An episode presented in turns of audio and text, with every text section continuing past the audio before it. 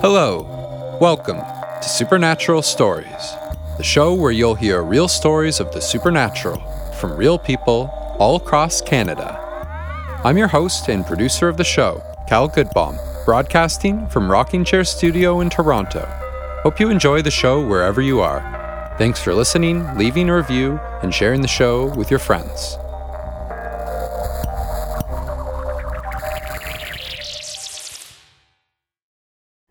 I'm Canadian. I played hockey. I'm a tough guy. It's a voice which needs no introduction.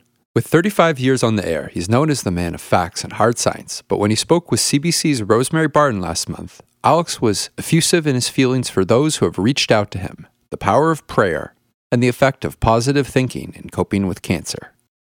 Now, normally the prognosis for this is not very encouraging, but I'm going to fight this, and I'm going to keep working, and with the love and support of my family and friends, and with the help of your prayers also, I plan to beat the low survival rate statistics for this disease. I had my last chemo this past week, and I go in for a PET scan day after tomorrow, and then we'll have a better idea as to where things stand. And if we've managed to get rid of some of the tumors, that'll be great. You've got a choice. You can be pessimistic, yes, or you can be optimistic. It's a lot better to be optimistic because you stand a better chance of helping to cure yourself. I'm not alone out there, and I want them to feel that they're not alone, that they have somebody who can speak out in public on their behalf and raise their hopes, because that's so important. And I've gotten messages from people all across America, all across Canada, prayers, advice. I've had so many masses said on my behalf. Does it surprise you that there would be this kind of outreach? It did to a certain extent, really? But there are a lot of really nice people out there, so it no longer surprises me. Has there been a message that has been particularly touching or resonated with you in a different way? Just to have a strong belief in a superior being and leave it in his or her hands. When I found out that Alex Trebek has pancreatic cancer, which has a mortality rate over 90%, I made a little prayer for him, and I posted on the Supernatural Stories page about it, and I know we've all been keeping him in our minds and sending positive thoughts, as are millions of others around the world who have grown up with Jeopardy. And then recently, the good news, when he reported the results of that latest checkup. He told People magazine, "It's kind of mind-boggling. The doctors said they hadn't seen this kind of positive result in their memory. Some of the tumors have already shrunk by more than 50%. I've got a couple of million people out there who have expressed their good thoughts, their positive energy directed towards me, and their prayers. I told the doctors this has to be more than just the chemo, and they agreed it could very well be an important part of this. I've got a lot of love out there headed in my direction, and a lot of prayer, and I'll never ever minimize the value of that." So it seemed especially apt timing for him to announce this right after my last episode, which shared true stories about healing beyond medicine. Go back and check it out if you haven't yet. When you think about praying for someone, many times we also refer to sending good positive energy. It's interesting that even though most people say they are not superstitious or even religious, talking about positive energy is still so extremely common. Similarly, we've experienced some of the opposite. Everyone has had a bad business meeting or family argument and can feel the moment that energy shifts in the room, or the feeling of a tense energy in an uncomfortable silence. When people say it got heated, or the energy was intense, they're trying to describe a feeling which is subtle, but which most of us can somehow pick up on. What is this energy, and is it a real thing? For myself, this question is less unsettled. I personally have had numerous times where I read another person's mind that I just assume there is an energy and we are sensitive to it. Ever since I was a teenager, I've been aware of these psychic situations, and they've only gotten more pronounced over the years. This episode, I wanted to explore more interesting stories about psychic phenomena, subtle energies, and interactions that go beyond current science. What about the flip side of energy healing and prayer? Curses, voodoo, bad mojo. I spoke with Chris, a professional tarot reader at the Occult Shop in Toronto. He came into the studio and shared this story. I actually most recently about a year ago. I had elderly West Indian lady came in, and she wanted to, as you can imagine, this was probably a common question that we get at the shop. Am I cursed? Am I cursed? I'm here to tell you, 95% of the time, they're not cursed. Actually, maybe even 98% of the time, I have guided someone through genuine curses, like maybe not even a handful of times in the 15 years that I've been there. Mm-hmm. Okay. So I'm like, oh boy, here we go. Okay, so how am I going to explain this? Because the problem is when people have decided that they're cursed, or when they're so certain, it literally... That's when things get... People will get mad at you, Cal, for telling them that they're not cursed. Okay? Mm-hmm. You can probably imagine. I've had that happen to me. Yeah, I've had people who contacted me because they're like, oh, paranormal show guy, you must know how to get rid of curses, or you must be able to tell me who can get rid of the curse. And meanwhile, I don't want to forward some stranger over the internet to someone I know who might do that, because they're just some stranger over the internet. Sometimes they're not even in Canada. So I've had people who contact me, and then, how do I get rid of the curse? Sometimes they might be fairly reasonable, but generally it's not someone who has a curse, and there's some kind of craziness going on there, and they'll get really angry, and yeah. Absolutely. These are the people who I end up banning from the Facebook page. Yeah. Oh, I've had people walk right downstairs and be like, oh, he was totally wrong.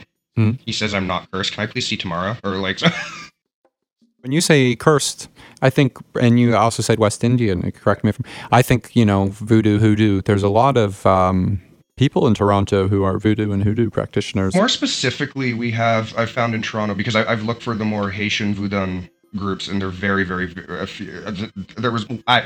Oddly enough, I met the guy that ended up becoming the one guy in Toronto who ended up becoming the new head ati, or like the head of the tradition now. Oh, okay. After Maxwell Bavoux passed away like 4 years ago now, something like that. Mm-hmm.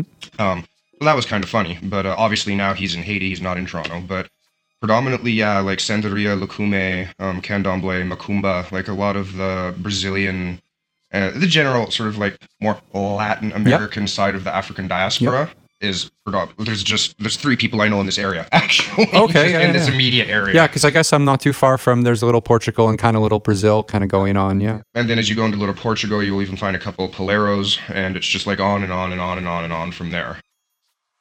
But then when you talk about the West Indies, so they have their Obeah tradition, which is a catch-as-catch-can kind of smorgasbord of what we would even consider hoodoo, right? So Obeah, like hoodoo, not a religion, a spiritual practice. Therefore, anyone who practices it can be of any other religious domination. In Jamaica, it tends to be Seventh-day Adventist, Pentecostal, and other branches that they created through their own... loosely organized churches. Absolutely. Yeah. And, they... Yeah, and to be fair, they will throw bad mojo like that around, like... It's like playing tennis. So this lady comes, and again, so I'm already prepping for the, okay, probably going to tell her she's not cursed. How am I going to make her understand she's not cursed and all this, Mm-hmm. So I'm sitting there, and I use about a 14-card spread. I got about 5 cards into it, and then out of left field, nowhere, bam, suddenly I'm seeing this scene where this essentially like what looked like a backyard shed with lots of overgrown grass around it, gravel on the bottom, and then big, kind of like I think it was a cauldron, but a large iron receptacle of some. It was so covered in rust I couldn't tell if it was like a proper cauldron or just any sort of like bowl. I'm looking at the different, like literally the epitome of like miscellaneous detritus like in the bottom of this, and sort of like the bluey greeny flames. I'm like. Later, I was like, okay, so that's some sort of like Florida water accelerant or something like that, or whatever you can find at any spiritual supply store. And then I see like the weird sort of Velium sheepskin being crumpled up and then thrown in here and thrown into this and ignited. And I was just like, and then back to reality. And then I'm finishing like the cards in the spread, and I'm like, ah, crap. Right? So I basically had to look at this woman and like, yeah, you are cursed.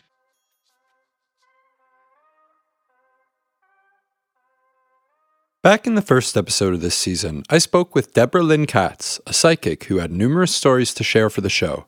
My apologies in the delay in getting out new episodes of the show to you with these stories. I'm just one guy doing all the research and production for this podcast, so don't mind the hiccups.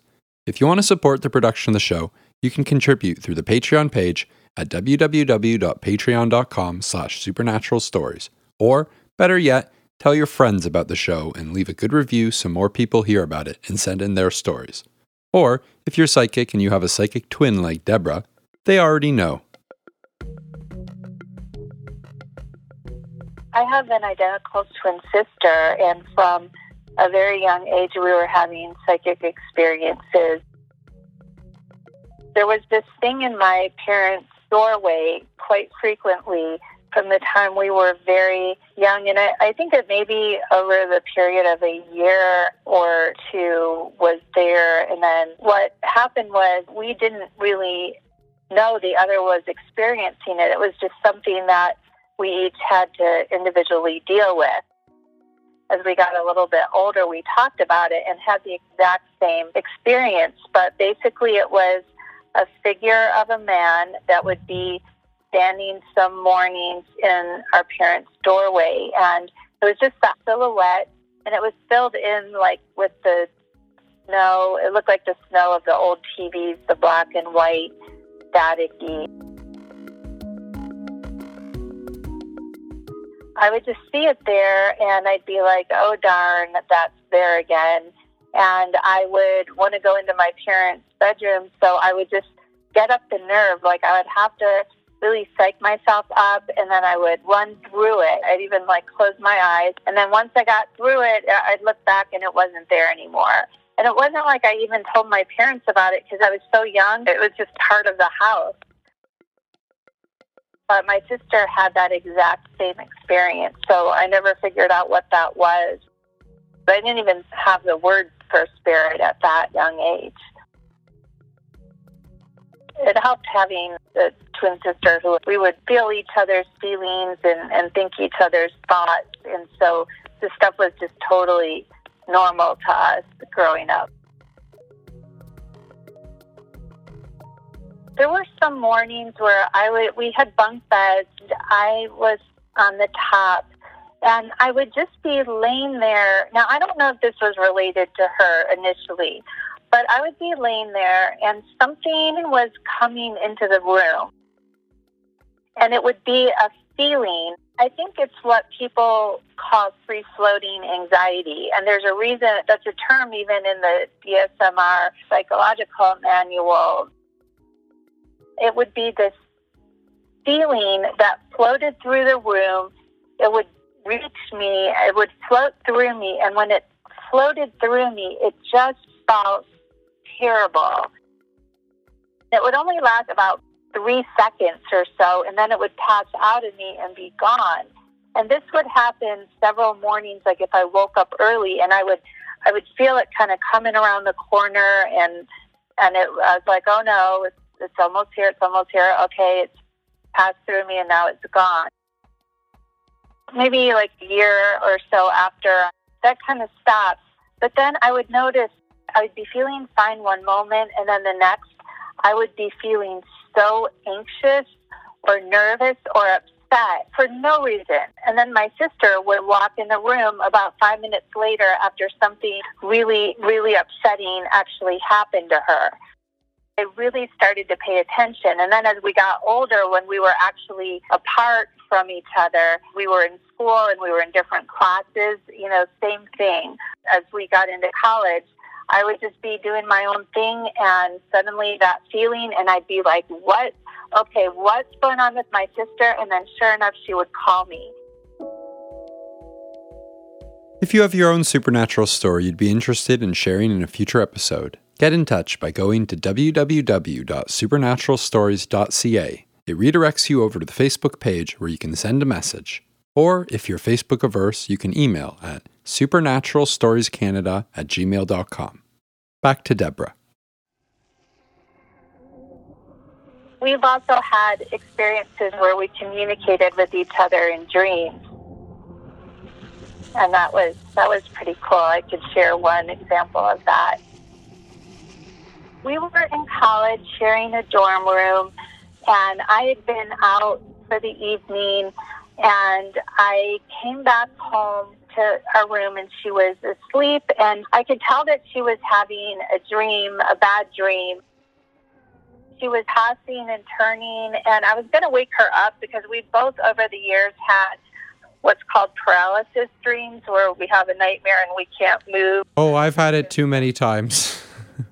I was going to say, I am sure you have had your own experiences with those. Most people who are having other experiences also tend to have at least these occasionally. I was going to go wake her up, and then something just stopped me, and maybe the internal scientist within me said, oh, let me see if I could wake her up with just my thoughts. I just closed my eyes and I sent her these thoughts telepathically. So I was speaking to her in my head, not out loud. And in my head, I said, if you can hear me, raise your hand. I want you to raise your hand, and then when you raise your hand, you'll wake up. And I sent her that message a few times. And then I opened my eyes to see if she was going to raise her hand. And she did not. She did not raise her hand, or nothing happened. But then she seemed to kind of calm down.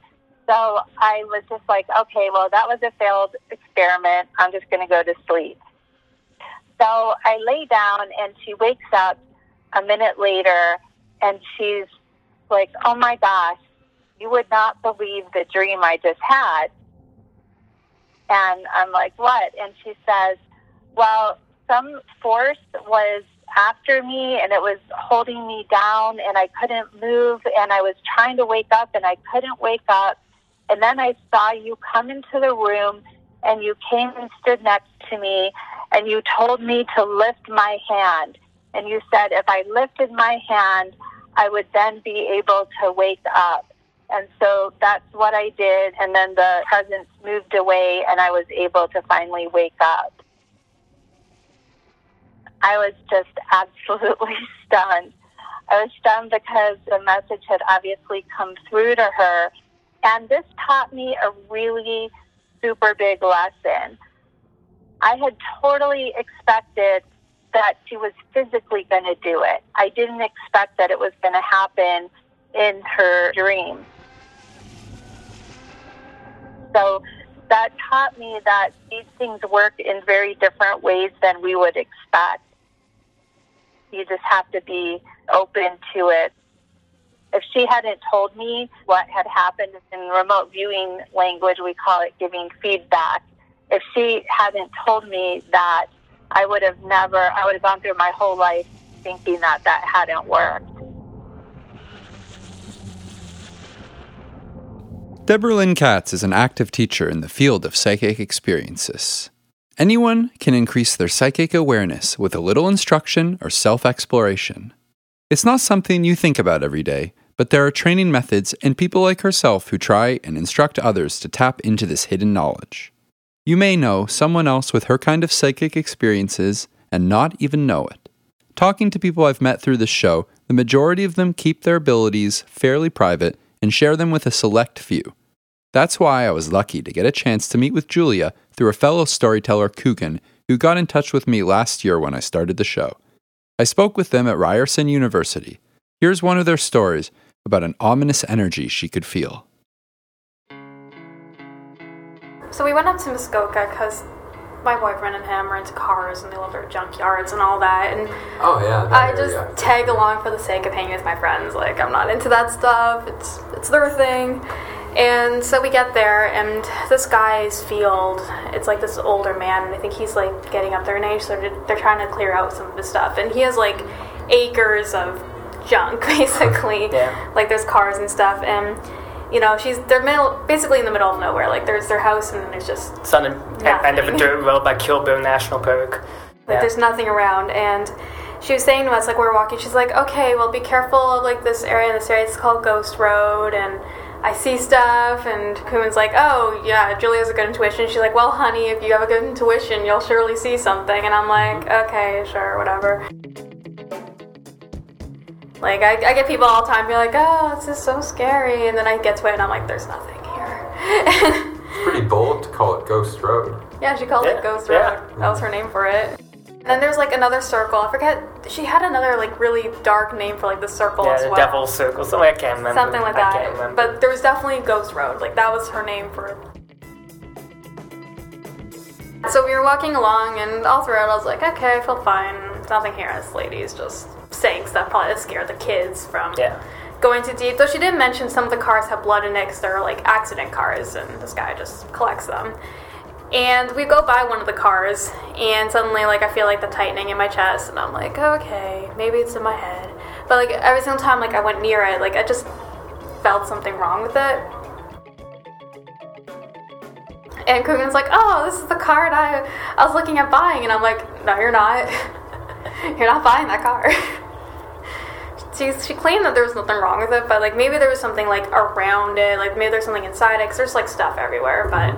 Whenever I went nearby that car, I felt fine everywhere else in the junkyard. But when I went by, like, I felt like I was in danger. I felt like I was tightening in my chest, and there was just some bad energy just going off that area. It's like a cloud, I guess you could put it. And it's funny that she had that feeling around that curve, because if I recall correctly, that's where she saw the Bigfoot sighting, right? Or whatever it was. Yeah, she saw the Wendigo sighting area. And this is... But basically, she told us, and she had a witness to it, too. It's her niece, I think. Yeah. I've spoken with a few guests who have mentioned stories about Wendigo and about Dogmen. No, these are not just things made up for Netflix horror plots. There is a rich lore from the Algonquins. As of yet, no one is willing to tell any of the stories on the show, even ones that they heard told to them, because of tribal prohibitions against speaking publicly about any worrisome entities. If you have a story about Bigfoot or Wendigo or Dogmen that you want to share on a future episode, get in touch, especially if you have permission to speak about it from a First Nations perspective, or more significantly, are in a leadership position. The email address again is supernaturalstoriescanada@gmail.com, or go to www.supernaturalstories.ca. If you want to read stories about Wendigo and more, you can also look into friends of the show, Paranormal Events from the Rez, spelled R-E-Z. They're a group that shares true stories like these, albeit in a written format. The final story is another one that, like Chris's story earlier, touches on black magic and witch doctors. But there's an unexpected twist in this story that was told to me over the phone earlier today from Sanya in Toronto. My aunt, she lived in Toronto at the time, and we lived in Mississauga. And we find out that she's schizophrenic. She was having some tough time at home with her husband, and she had a son, little baby as well, same age as my brother. So then my aunt was like, I need to not be here. I don't want to be at home. I'm fighting with my husband, blah, blah, blah. Then my mom was like, okay, I'll pick you up and your son here, and I can bring you guys to our house, and you can stay here. She was laying in my bed. She didn't want to leave. She just laid down and just... open her eyes and look into nothing.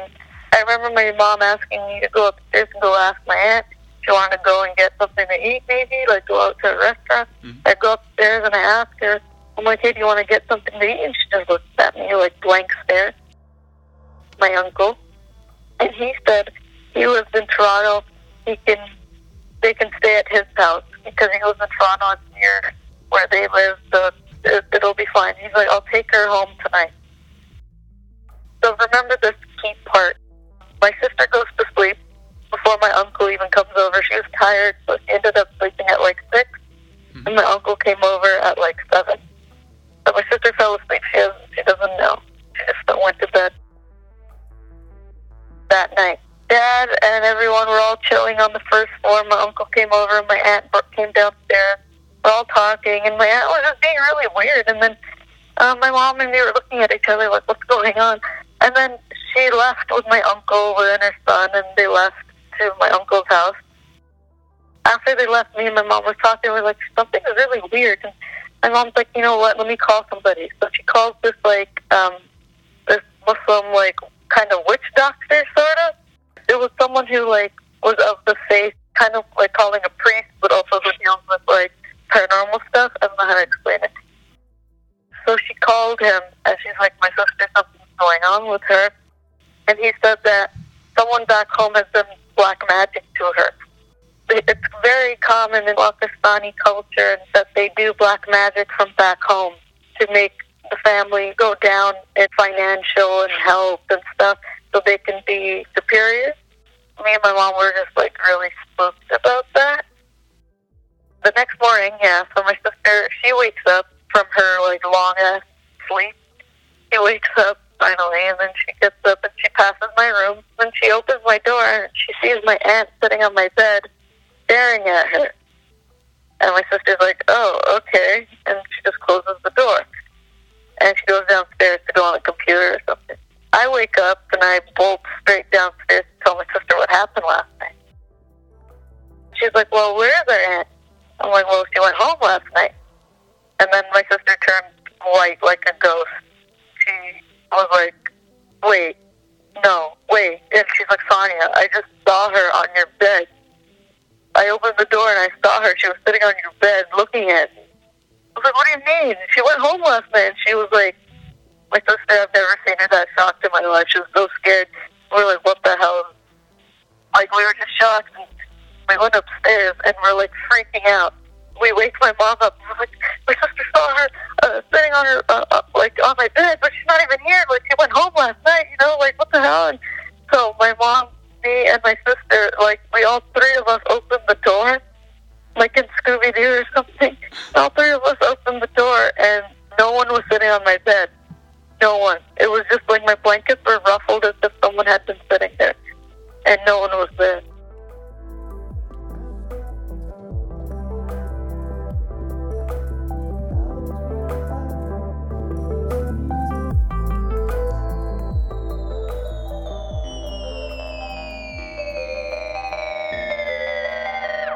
I hope you liked the variety of true stories in this episode from across Canada and beyond. The music featured was from The 126ers with Secret Conversations, Poddington Bear with Shines Through Trees, Tyrannic Toy with Black Road, and Adapt with Mercury Cry. The rest were original tracks. Thank you for listening to Supernatural Stories, and thanks for telling your friends about the show and supporting a place for the supernatural in Canada. There isn't another thing like this for people to share these stories, and there won't be unless you support it, so let people know about it. Get in touch with your true story at www.supernaturalstories.ca. If you'd like to contribute $1 per month or more to this independent podcast, go to patreon.com/supernaturalstories. Till next time.